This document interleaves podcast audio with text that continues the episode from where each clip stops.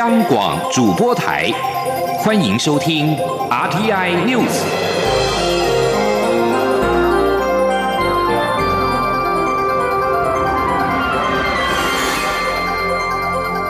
听众朋友您好，欢迎收听这节央广主播台提供给您的 RTI News，我是张顺祥。首先把新闻焦点关注到是武汉肺炎严重特殊传染性肺炎，中央流行疫情指挥中心在二十一号晚间宣布，台湾出现了首起武汉肺炎的确诊个案，患者是一名五十多岁的女性台商。卫生福利部长陈时中表示。政府后续会做好防疫的措施，提醒民众没有必要不要前往武汉地区。请听央广记者肖兆平的报道。中央流行疫情指挥中心先前指出，截至二十号，共通报有八名疑似个案，经检验后，六例排除感染新型冠状病毒。另外两名检验结果在二十一号傍晚出炉，其中一位五十多岁女性台商证实感染。卫福部长陈时中在检验结果记者会表示，这名确诊个案是二十号深夜从武汉直航飞回台湾桃园机场，因为身体不适。在飞机上就戴口罩，在防疫人员登机检疫下，直接后送医院隔离治疗。由于在机上就直接后送，并没有进入境内社区，因此指挥中心仍维持三级开设。陈时中说：“因为这个案并没有进到我国国的一个哈社区里面来，他是从飞机直接从飞机里面就隔离开来，直接送到医院，到医院也做好完整的一个隔离的措施。好，那检验好出来，所以并没有跟我们的民众好做密切的接触。但是同飞机的啊，同飞机有近距呃近距离接触者，大概有四十六名。”好，那我们就做哈整个的跟催跟自主的健康管理。陈时中表示，由于中国疫情不断显示武汉已经是高度危险区域，因此即刻起旅游疫情建议提升到第三级警告。他说：“我们认为武汉应该是一个高度的危险的区域，好，所以我们对于武汉的旅游的一个警示跟建议，我们提升到第三级的警，好，第三级的警的警示。”陈时中强调，戴口罩、勤洗手还是最好的防护之道。而政府也有四千五百万枚一般外科口罩，以及一百九十五万枚 N 九五口罩的准备量，防护能量绝对足够。指挥中心指挥官机关署署长周志浩表示，针对这名首起台湾籍武汉肺炎确诊个案，机关署已经分别向世界卫生组织及中国窗口通报，同时也成立专家小组。分别就医疗面与研究面双轨进行。中央广播电台记者肖兆平采访报道。机关署的防疫医师黄婉婷表示，因为患者对中国的医疗没有信心，因此在病发的第九天返回台湾，目前在医院隔离治疗，病况是稳定的。而根据患者的说法，研判应该是人传人的途径而感染的。武汉肺炎近日在中国确诊病例剧增，大陆委员会即日起提升武汉市为橙色旅游警示的区域，避免国人前往武汉旅游。陆委会同时也呼吁中国大陆双方应该在两岸的医药卫生合作协议基础上面积极的合作，降低疫情的冲击。记者王兆坤的报道。陆委会指出。中国大陆疫情快速扩散已引起国际关注，世界卫生组织将召开紧急会议应处。陆委会呼吁中国大陆，为了维护两岸人民的健康福祉，双方应在医药卫生合作协议的基础上积极合作，由医疗单位持续通报疫情及防治相关资讯。如有就医个案，应提供对方人民紧急医疗照顾，以将本次疫情的冲击与伤害降到最低。海基会也提醒附陆民众及在中国大陆的国人注意健康照护。近期曾前往中国大陆武汉地区或自当地返台民众，若有发烧、咳嗽等不适症状，应主动通报一九二二防疫专线，并戴口罩、紧速就医。海基会董事长张晓月说：“我们对于所有往来两岸之间的呃台湾人士也好，中国大陆人士也好，我们都会提醒大家，特别特别要小心，要注意。”外交部领务局表示，南韩、日本、泰国都有确诊病例，因此要呼吁国人跨境旅游时，加强落实个人卫生防护措施与自主健康管理。中央广播电台记者王兆坤台北采访报道。中国武汉肺炎疫情持续的延烧，交通部长林佳龙二十一号说，已经请国籍的航班妥善的评估，是不是有必要暂停武汉的航线。已经购买旅游行程的旅客，林佳龙说，因为不可抗的因素取得行取消行程呢，并且退回扣除必要的费用余额，而且已经协调旅行社停止武汉的进出团。而行政院则表示，这个个案是由患者主动向机场检疫人员来申报，跟国内民众没有进一步的接触，将针对同机的旅客进行缜密的追踪，全力的防堵疫情的扩散，呼吁民众不用过度的恐慌。而蔡英文总统也表示，防疫视同作战，政府会严阵以待。美国疾病管制剂预防中心二十一号也确认，发现第一起的二零一九年新型冠状病毒肺炎的病例。这起病例是在华盛顿州的西雅图发现的，患者曾经前往武汉，但是没有明确的接触史。这名目前居住在西雅图附近的三十来岁男性患者，是在十五号从中国返回美国。这名患者对二零一九年新型冠状病毒肺炎高度的关注，在发现自己有类似的病症的时候，就十九号到当地的医院来求诊。经过检查，确认罹患了被称为武汉肺炎的二零一九年的新型冠状病毒肺炎。即日起，美国扩大机场的筛检，除了原先的旧金山。洛杉矶跟纽约甘乃迪国际机场之外，亚特兰大跟芝加哥的国际机场也将对来自武汉的直接或间接的航班展开筛检。到截稿为止，二零一九新型冠状病毒肺炎的疫情在中国持续的蔓延，已经扩散到北京。深圳、上海等地确诊病例达到两百九十一起，已经有六个人死亡。邻近的泰国、日本、南韩等国也出现了确诊的病例，台湾也证实首例确诊。正值农历新春假期旅游的高峰时节，引发了担忧。亚洲各国加强阻止病毒传播的措施。从澳洲到泰国以及尼泊尔，各国都加强机场筛检的工作。新加坡从二十二号开始，要求所有从中国入境新加坡的旅客都要接受体温的检测。武汉肺炎在中国快速的散开之后，湖北省武汉市长周先旺二十一号公开呼吁，没有必要建议外人不要到武汉，武汉市民没有特殊的情况也不要出武汉，以利疫情的防控。而世界卫生组织也发出了警告，表示。二零一九新型冠状病毒可能持续的人传人，今后几天疫情可能会蔓延到中国其他地区，还可能扩散到其他国家。关于新型冠状病毒的传播方式，目前还没有明确的结论。但根据经验以及中国疫情分析，可能出现人传人。预计未来几天可能会有更多的病例，呼吁所有国家做好防备。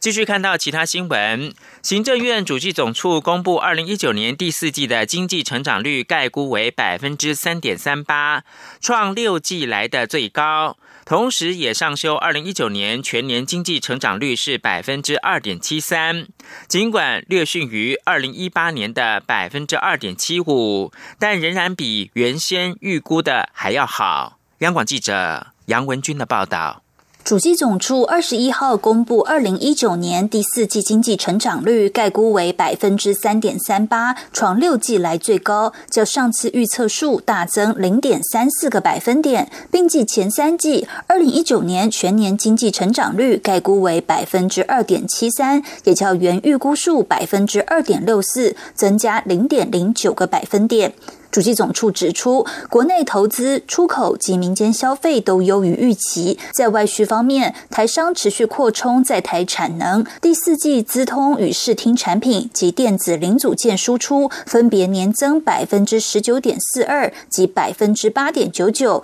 带动商品及服务输出实质成长百分之二点三三。优于十一月预测的百分之零点三，在内需方面，国内半导体厂商设备扩增，第四季新台币计价资本设备进口年增近五成，加上营建工程投资稳定成长，让资本形成成长百分之十点七二，也优于十一月预测的百分之四点六五。主席总处分析，国际预测机构多认为，美中签署第一阶段协议后，只是让经济短暂平稳，长期没有那么稳定。但台湾受惠于转单效应及半导体厂商高阶制程续留台湾，今年经济将稳健成长。主席总处专门委员黄伟杰说：“因为在于台商回流以及主要呃半导体厂商的那个。”高阶制程的投资续留台湾这部分，都可以使台湾在未来生产以及就业这方面都会比以前更好。好，洪伟杰也提到，以一月九号审查通过的一百六十二家回台台商资本设备进口额来观察，第四季约成长四成，显示台商是有真正购置设备，足以证明台商回流对台湾经济是有帮助的。中央广播电台记者杨文君台北采访报道。迈入第三年的奔向台湾山二零二零七兰一百林道越野超级马拉松，今年将于三月二十八跟二十九号在宜兰七兰一百线的林道开跑。截至目前为止，已经吸引不少各国超马选手报名，想要体验在七兰秘境跑步的快感。而主办单位超马协会也将争取让赛事成为二零二一年国际超马总会正式比赛。项目之一，向世界行销看见台湾的山林之美。央广记者郑祥云、江昭伦报道。西兰一百零道越野超级马拉松，二零一八年首度举办就一炮打响。最大特色就是整个赛道包含全台现存最大快木群，还能目睹享誉国内外的巨大神木台湾山三姐妹，并享受浓郁的芬多精森林域。就连国家地理频道都特别制作纪录片，还获得金钟奖大奖肯定。今年赛事迈入第三年，主办单位特别邀请歌手张新杰演唱主题曲，让民众更能感受原始山林的雄伟壮阔。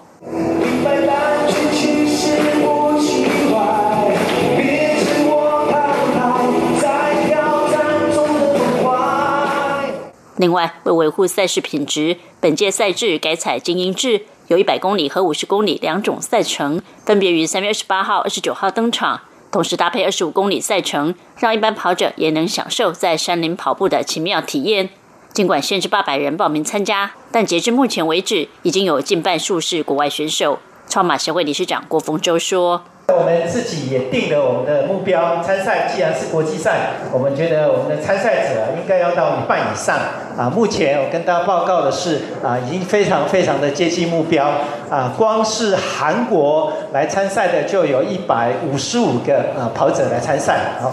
体育署长高俊雄表示，七来一百零到越野超级马拉松，正好呼应了行政院去年底宣示的向山致敬、开放山林政策，是一个结合保育与国人路跑运动最好的示范。高俊雄说：“我们呃，这个林保处已经把它在容许的承载量的范围之内，跟我们国人啊，每一年将近有一百场的马拉松开始做了一个结合。”做了非常好的一个示范，也就是说，它会兼顾我们运动跟我们山林里面保育的地方，两者取得平衡。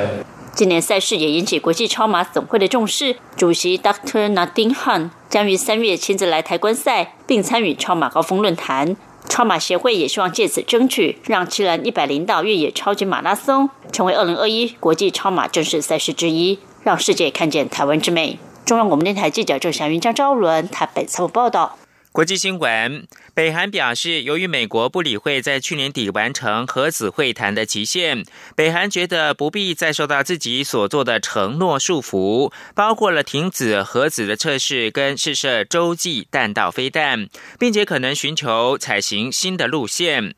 北韩领导人金正恩定下去年十二月三十一号为与美国进行非核化会谈的最后期限。白宫国家安全顾问欧布莱恩当时曾经表示，美国已经开启跟北韩沟通的管道，希望金正恩仍然能够信守在与美国总统川普举行高峰会时所做的承诺。不过，北韩驻日内瓦代表团的参事朱永哲在联合国所支持的裁减军备的会议表示，由于另一方没有能够信守承诺。我们发现没有理由在单方面受到这项承诺的束缚。美国裁军大使伍德对北韩这方面的说法表达关切，表示美方希望北韩能够重回谈判桌。反军人干政的泰国未来前进党二十一号赢得官司，在首相要求解散这个政党的诉讼过关。这个泰国的第三大党被控煽动叛乱，包括了勾结神秘组织光明会。泰国的宪法法庭裁定，未来前进党并没有意图要推翻君主立宪体制。未来前进党坚决反对与军方结盟的建制派。由九位法官组成的宪法法庭驳回对未来前进党的指控，其中一位法官表示，没有迹象显示未来前进党以及高层曾经采取不利于君主立宪体制的行动。宪法法庭这项裁定宣布之后，未来前进党总部欢声雷动，支持者高喊“民主万岁，独裁统治去死”的口号。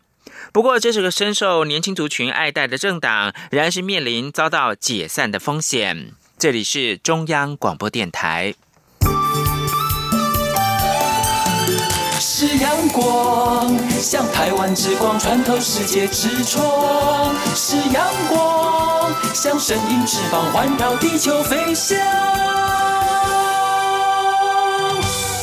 现在是时间，台湾清晨的六点四十七分，我是张顺祥，继续提供新闻。台中火力发电厂新增两部燃气机组计划，二十号有条件的通过了环评，主张燃煤机组应该除役的台中市政府强烈的不满。对此，台电强调，四部燃煤机组转为备用，是为了担任供电救火队的角色。台电也会遵守三项启用的条件，而且运转的时间每年不超过两百四十小时。另外，供电有余裕，还是会跟去年一样大幅的减少燃煤发电。央广记者谢嘉欣的采访报道。环保署二十号召开环评大会，有条件通过台中火力电厂新增两部燃气机组计划。台中市政府在会上大力主张太旧换新，也就是除了新增燃气机组外，就有四部燃煤机组必须除役。不过，并未列入环评审查结论，引来市府强烈不满。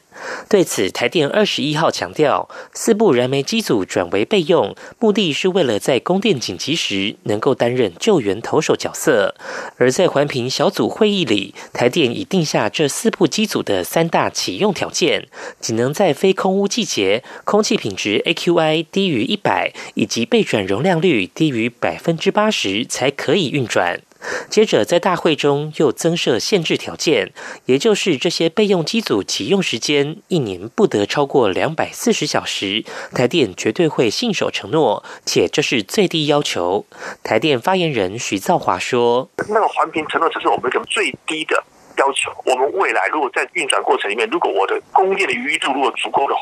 我还是会像去年一样大幅度的减少燃煤发电啊。至于和台中市政府高层安排会面沟通，台电表示，农历年前双方都很忙碌，恐难敲定会面时间，得等到农历年后才有机会。中央广播电台记者谢嘉欣采访报道。经济部次长曾文生二十一号也亲上火线回应，去年开始中火十部的燃煤机组就不曾有过一天全开，未来也不会有。党政新闻：国民党前副主席郝龙斌宣布参选党主席的补选。郝龙斌二十一号接受广播节目专访的时候表示，党主席绝不是下一个位置的跳板，没有私心才能够团结全党。他强调，国民党必须要内造化，要以民意为依归，也就是公职挂帅，并让年轻世代参与党的决策。全党也必须要凝聚新的两岸论述。郝龙斌表示，国民党现在面对两岸关系陷入到困境，民进党跟中国共产党都不接受九二共识、一中各表，联手消灭中华民国。因此，国民党内必须要重新的对话，经过讨论跟辩论，在符合宪法的精神之下，凝聚新的共识。这个共识必须让台湾内部所有民众都接受，也要让对岸能够接受。郝龙斌并且期望台湾能够脱离统独勒索。对此，民进党的副秘书长林非凡表示。当国民党说要改革的时候，希望他们不要再把统独意识形态挂在嘴边，当做改革的神主牌或者是口号。改革的关键在于他们是不是能够重拾人民的信心。国民党的两岸论述以及立场要如何的改变？请听记者刘玉秋的报道。国民党将进行党主席改选，前国民党副主席郝龙斌宣布参选党主席，并期望国民党应带领全体国民脱离民进党的台独绑架以及共产党的统一勒索，全心寻找辅佐国民党中心之主，并培养年轻的接班梯队。对此，民进党副秘书长林非凡二十一号与民进党市议员许淑花等人在台北市信义区发放春联时受访表示，当国民党说要改革的时候，希望他们不要再把统独意识形态挂在嘴边，当做改革的神主牌或口号。关键是在于他们能否重拾人民的信心，以及国民党在两岸论述与立场上要如何改变。我们都知道，过去从两千零五年开始的这个联湖会，其实奠下了今天国民党。呃，两岸路线的一个很重要的关键哦，就是呃走向两岸的这个政治协议、呃政治协商的这个过程。那呃，我想如果国民党的党章本质上没有做太多的调整或改变的话，其实很多人事上面一些异动，或许都未必能够真正反映出台湾人民的一些期待。林非凡也强调，民进党身为执政党，对于国民党无法做太多智慧，但他期望未来两党能站在台湾优先的立场上互动，不管是合作还是竞争，都能。站在这样的基础上发展。至于国民党青壮世代掀起检讨声浪，林非凡也建议国民党未来能有一些代表进步本土的意见，不要像过去一样把所有的政治资源机会都放在中国。林非凡并说，选后是国民党重生的一个契机，未来他们能不能走上本土性的政党，与民进党或其他小党做两性竞争，他认为这将是关键。中广电台记者刘秋采访报道：前特侦组侦办华阳史威林公司的董事长郭清江涉渎职等罪。监察委员陈世梦调查发现，当年特侦组没有经过讯问被告程序就进行的限制出境，有损被告依照宪法保障的人权。对相关法院对于郭清江提出抗告，也未预知管辖法院显有未当，要求法务部要确实的检讨改进，并且送司法院参处。记者郑玲的报道。一九九五年成立的华阳史威林公司，主要从事飞机研发和量产。经济部则于二零零五年指派郭清江担任董事长，但前特侦组在二零零八年大选期间调查公司是否遭掏空，郭清江被指在公司亏损下领取巨额红利。随后华阳史威林也转售。经过五年侦办，特侦组二零一三年将郭清江不起诉处分。监察委员陈诗梦申请调查本案，监察院司法及狱政委员会十五号通过调查报告。请法务部检讨改进，并请司法院参处。陈时梦二十一号举行记者会指出，特侦组侦办郭清江涉嫌渎职等罪嫌时，连续两天递送传票传唤郭清江都未成功，检察官就直接限制郭清江出境。陈时梦表示，当时刑事诉讼法没有限制出境相关规定，但法有明定限制住居需经检察官讯问程序。本案检察官未经讯问就尽管郭清江，有损被告人权。当时的刑事诉讼法其实并没有限制出境的特别规定，但是呢，它是比于呃等同于是限制住居啊这个这个事情。但是你在限制住居的情况之下，没有做事先的询问，这个是有损宪法保障人权的这个这个啊。的规定啊，陈诗梦也指出，郭清江随后向法院申请撤销限制出境处分，但台北地院明明是管辖法院，却以限制郭清江出境者是最高法院检察署检察官为理由驳回规定，而郭清江同时向士林地院及高等法院提起抗告，法院仅预知管辖错误，没有同时告知管辖法院是谁，导致申请人对于该向哪个法院申请无所适从，对保障人民诉讼权而言不够周全。另外，陈诗梦也。针对台北市政府未能审慎评估各项替选方案，就贸然宣布拆迁中山旧桥，且拆卸前没有可行的异地重建计划，至今超过十六年仍无具体方案，纠正台北市政府，并函请行政院确实检讨改进。央广记者郑玲采访报道。因为有意要约询陈审前总统马英九泄密案的法官，引发了法界人士反弹。陈世梦在日前宣布请辞。陈世梦表示，工作困难、阻碍很多都不是问题，问题是看不到有成功的可能性。他年事已高，实在拼不下去，所以决定要辞去监委的职务。卫生福利部疾病管制署二十一号新增两例肠病毒并发重症的案例，其中一例是不到满月就染病离世的女婴。疾管署提醒，虽然目前肠病毒疫情处在相对的低点，但还是不可以轻忽肠病毒的威胁。请听记者肖兆平的采访报道。虽然国内肠病毒疫情已经脱离流行期，但社区还是存有病毒蠢蠢欲动。机关署二十一号说明一月十二号到十八号的疫情概况，其中在肠病毒部分新增两例肠病毒并发重症，一个是就医后恢复良好的北部一岁女童，一个是还不到满月却不幸过世的女婴。机关署防疫医师林永清表示，这名肠病毒并发重症死。亡个案出生后三天开始有发烧、呼吸窘迫等状况，经裁剪确认是感染医科病毒六型，且并发重症。他说：“不过在加护病房治疗的过程中，是有出现血小板下降，另外也有肝炎跟多重的器官衰竭的情形。啊，经过裁剪呢，确认是感染了这个呃一科六型的肠病毒造成的新生儿并发肠病毒重症而导致的死亡。那从他发病的时间到呃过死亡的时间大概是十八天。”林永清表示，新生儿肠病毒并发重症的初期临床反应并不明显，只能从外观发现有发烧、活。动力不佳、食欲下降等情况，但体内可能已经有心肌炎等重症前兆出现。最好的预防方法就是在接触新生儿前要做好清洁工作。他说：“那一般新生儿会感染肠病毒的途径，不外乎就是经过呃产，就是产妇在分娩的过程，或者是产后呃经过接触而感染的。所以在预防这个部分，就是还是要特别注意，就是说如果要接触这个新生儿啊小朋友的话。”一定要先洗手或更衣的时候才可以接触。那如果有上呼吸道的症状，或者是有腹泻的这些症状的话呢，就是要避免接触这个小这个新生儿。机关署表示，二零一九年累计有六十八例肠病毒并发重症，其中又以感染肠病毒七十一型比例最多。虽然国内目前肠病毒疫情处在相对低点，